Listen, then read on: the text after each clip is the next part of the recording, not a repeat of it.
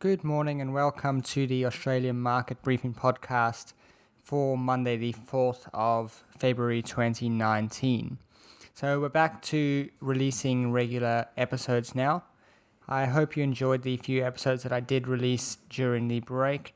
It was the worst time for me to be away uh, during earnings season, uh, so sorry about that. I did try to keep a little bit up to date with the earnings with the two banks I released, Goldman Sachs and Morgan Stanley.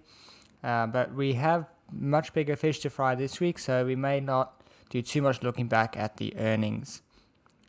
Tonight we are getting that long awaited Hayne Royal Commission final report. Now, if you haven't seen the video of Commissioner Hayne and Treasurer Josh Frydenberg during the handover of the report, which took place on Friday, go have a look at it the handover was icy cold, and it was clear that neither party really wanted to be in that room. So the report is going to be released at 4:30 today after the end of ASX trade. It is a very beefy document, so I don't envy any journalist's jobs tonight who will no doubt work around the clock to digest everything and get it out to the public. I will do my best to include some of the findings in the report in the rest of the episodes this week.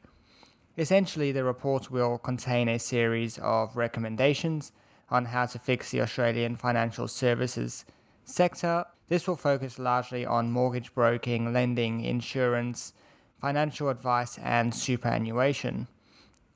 There may also be civil and criminal suits that are initiated after the report comes out, I think this is likely, especially after the increased activity by APRA and ASIC in the last few months. We will also likely be seeing some talk among the politicians for how they plan to incorporate Hayne's recommendations if they should be elected in May. In terms of the reform actually happening, this probably is the best time to be releasing the report as there will be immense pressure on all political parties to support the Royal Commission recommendations in full and will f- therefore form a large part of their campaigns. Again, I will do my best to provide coverage of what is in the report throughout this week, so stay tuned for that. The housing downturn is continuing to gather steam as we move into the new year. The first weekend of the year saw only 526 auctions across the country, as opposed to 790 in the same weekend last year. The clearance rate at those auctions uh, did rise a little bit from the last clearance rate. This was mostly ignored by, by analysts, however, as there were just over 100 auctions in each of Sydney and Melbourne, so a single property selling accounted for a large amount of that clearance rate, so a small percentage change doesn't really tell us a lot property prices fell by 1.5% in those cities.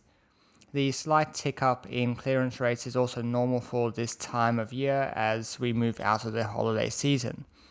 However, as previously noted on this podcast, the auction clearance rate does not provide the full story as the falling clearance rate is contributed to by the lengthier financing timeline.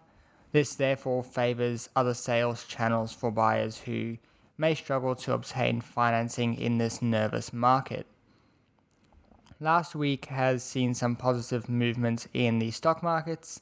This is largely due to the big companies releasing good earnings data and the market responding positively to it. The US government also reopened last week, although only for a short period of time. Although not the total resolution we were hoping for, the market was able to take a small sigh of relief. The ASX will likely be a bit uncorrelated from the American markets in the next few days as the Hayne Royal Commission report is digested and any actions or any early actions are taken. So that's all we have for today. I will be back tomorrow morning. Thank you for listening, and I'll see you then.